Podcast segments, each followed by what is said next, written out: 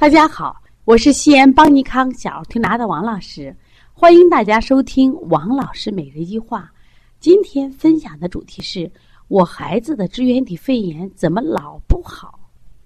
最近在我们临床中啊，发现患肺炎的孩子越来越多了。但是呢，一般的支气管肺炎或大叶性肺炎，它在七到十五天这个疗程呢，经过药物或者家长的精心护理下，基本。就能痊愈了，但是你们发现了没有？凡是孩子患了支原体肺炎啊，你就特别麻烦，仿佛这个病一得了以后就去不了根儿了，反反复复，特别容易发作。而且到医院去治疗的时候呢，医生都会建议你吃阿奇霉素吃一个月，甚至会更长。那么有些家长很坚持呀，吃完以后当时有效果，但是过一阵子又复发了。我想很多妈妈。在这个问题上很头疼，也很焦虑。今天呢，我想就我们一个小站站的案例，也想分享一下我孩子的支原体肺炎怎么老不好。小站站呢，就妈妈讲，我这孩子哪儿都好着嘞，能吃能喝能睡，可是呢，从小到大就是支原体肺炎，回回一检查，他都是就是查这个支原体血清抗体低度是一比六百四。正常人是一比四十，他老是高出几十倍，甚至更高。啊，大夫就说：“呀，你这孩子有支原体感染了，那赶紧吃阿奇霉素。”到最初的时候呢，我们孩子吃阿奇霉素效果也确实可以，但是现在发现啊，效果不好了。到底是我的孩子这个对这个阿奇霉素药物依赖了，不起作用了，还是压根儿我的孩子就不是支原体肺炎呢？是不是诊断有误呢？我想妈妈提这个问题啊是有道理的。其实，当我们孩子反复治疗老不好的时候，我们也应该像这个妈妈一样，多问几个为什么。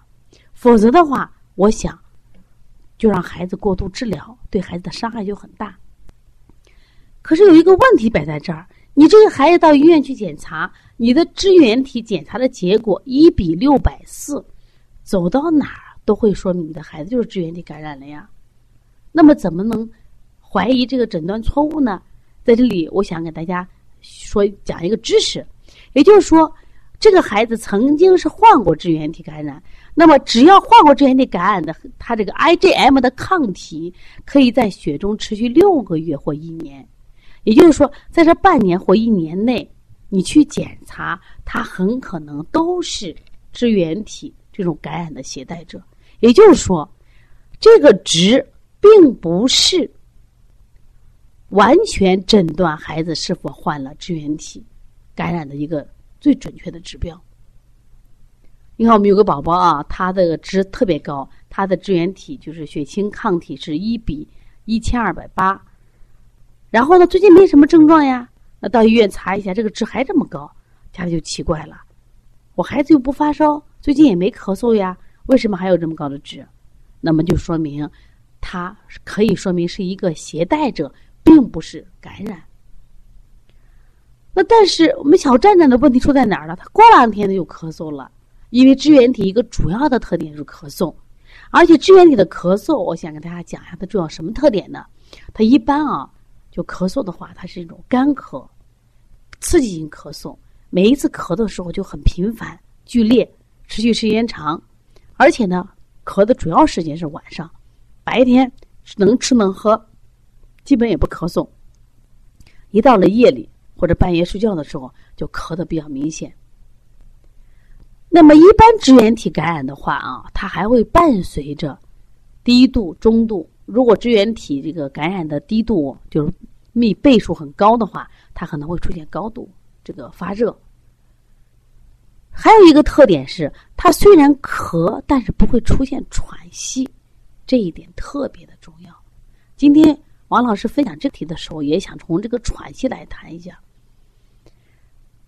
那么有的孩子不喘，但他在咳的时候发出嘶嘶嘶的声音，就嘶嘶的声音，其实这个喘也罢或发出嘶嘶的声音啊，应该是哮喘的一个特征。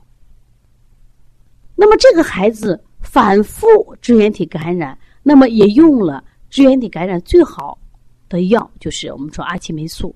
但为什么效果不好呢？我们就怀疑他是不是判断错误，会不会是这个孩子虽然是一个支原体感染的携带者，但是他这次咳嗽不是支原体感染引起的咳嗽，而是咳嗽变异性哮喘的。因为在哮喘里面，我们现在啊比较多见的一种非典型的哮喘，就叫咳嗽变异性哮喘，它不是我们常规见的那种哮喘，啊带喘息。但是呢，它就会出现，也像支原体一样干咳、夜里咳重、咳嗽顽固性咳。另外有干什么呀？就会有这嘶嘶的声音，或者有时候你发现像这个有痰咳不出来，说没痰吧，有点痰，有痰又不多，老咳不出来，会出现这种嘶嘶的声音。那么，经过医生用听诊器听的话，也能听出什么呀？在他那个呼吸期末有个喘鸣声。有些妈妈会用听诊器，你也可以听一听。如果有这样的症状呢，我就建议家长呀，你能不能到呼吸科去一下，做两个检查？一个是我们说肺功能检查，就是吹气球；另一个就是做一个支原体的扩张或激发试验。如果查出来这个孩子明显的有小气道或中气道阻塞，说明你这孩子是哮喘。就关键两个咳嗽声太像了。这个我还想说一下，为什么这个我孩子当查出来支原体感染的时候，用阿奇霉素起初有作用的？但是想谈一下阿奇霉素啊，现在很多医生喜欢用阿奇霉素。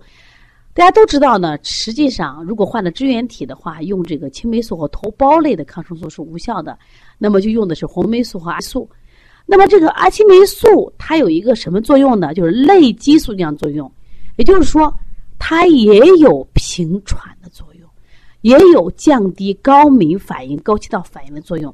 因为当你的孩子患了哮喘的时候，往往我们都吸入性激素，因为激素可以平喘。那么刚好阿奇霉素也有类激素样作用，虽然它的激素这个作用呢，可能没有纯激素那么明显，但是有作用。所以说你可能刚开始服两天药效果挺好的，但为什么又不行了？应该是不对症。也就是说，你的孩子所谓的支原体感染，很可能不是他的真正的病根其实可能是哮喘。这是非常非常的重要。刚才我讲了嘛，因为你查这个值，不管是它一比八十、一比一百六或一比三百二，甚至一比一二八零，它这个低度浓度，你以为肯定就是了，但是不一定，因为它不仅仅靠这一个检查来判断支原体。那我们觉着支原体这个检查呢，仅靠这一个方面还不够科学，是不是？我们还在考虑孩子其他一些临床症状，有没有发热呀？他有没有这种喘息或嘶嘶的声音呀？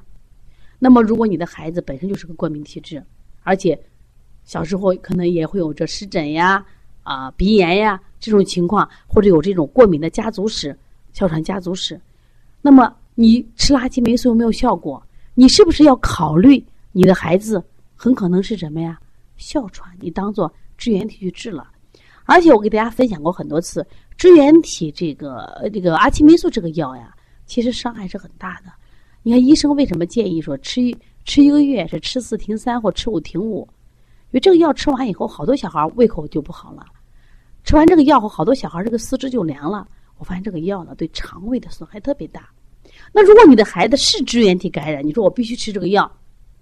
那我们也认了，但如果你的孩子不是这个支原体感染，很可能还是什么呀？哮喘。那你吃这个药就给孩子吃错了呀，吃错对他伤害很大。后来我也建议我们这个站长，我说你做一下检查，因为妈妈就讲我的孩子就是反复吃药效果不好，吃阿奇霉素不好，咳嗽的时候就有这种什么呀嘶嘶的声音。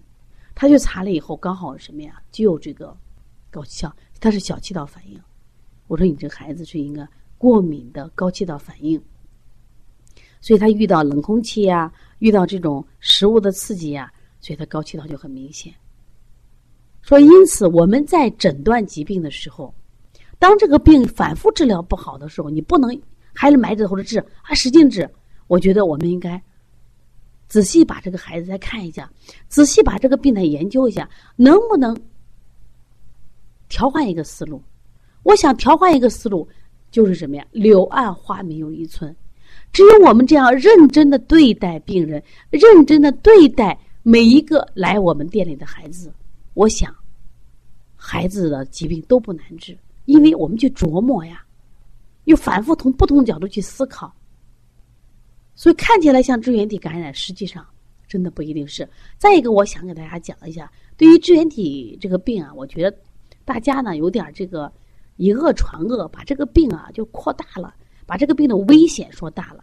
实际上，这个病呢并没有那么严重。其实，特别是当他支原体感染查出来，比如说这个脓。就是检查并不严重的时候呢，我觉得这个病完全靠推拿都可以。就包括现在我刚刚讲的站站这个案例，他虽然一比六百四，精神非常的好，能吃能喝能睡没有问题。所以我们在调理这个孩子的时候呢，我们重点给孩子脾胃正气加强。中医有句话嘛，“顽咳久嗽当喘治”，就是即使你现在查出来不是哮喘，但是你咳嗽时间长了，喘是治什么呢？喘是脾肺肾三脏同调呀，喘是调什么？调他的正气，调他的中气，正气足了，中气足了，这些孩子就好了。如果你的孩子也有支原体感染，如果你的孩子也有哮喘，可以加王老师的微信。支原体这个病是比较麻烦，缠绵不愈。在今年的三月号，邦尼康专门举行一场关于肺炎咳嗽的，就是论坛。也就是说，我们利用这个论坛，给我们的妈妈，给我们的同行。做一个什么培训，教你如何判断什么是支气管肺炎，什么是大叶性肺炎，什么是支原体肺炎、过敏性咳嗽，然后这些咳嗽怎么去治它，怎么去调理？我想，只有我们不断的去探索、去研究，我想受益的是我们这些宝宝。希望通过学习，让我们的妈妈不断成长，妈妈的成长，妈妈的优秀，我们孩子会越来越健康。如果你的孩子也有这样的问题，可以加王老师的微信。幺八零九二五四八八二九，也可以加入邦尼康小儿推拿基础班学习。我也希望通过学习，让你的中医知识变得更加丰厚，你的实战经验更加的什么呀？独到。我想我们的孩子会健康。我也希望同行们可以加入到邦尼康小儿推拿辩证提高班学习。只有准确的辩证，才能手到病除。同样，我们也为同也为想从事这个行业的。从业人员开辟了师承制的小儿推拿开店班，如果你们有兴趣，也可以来学习。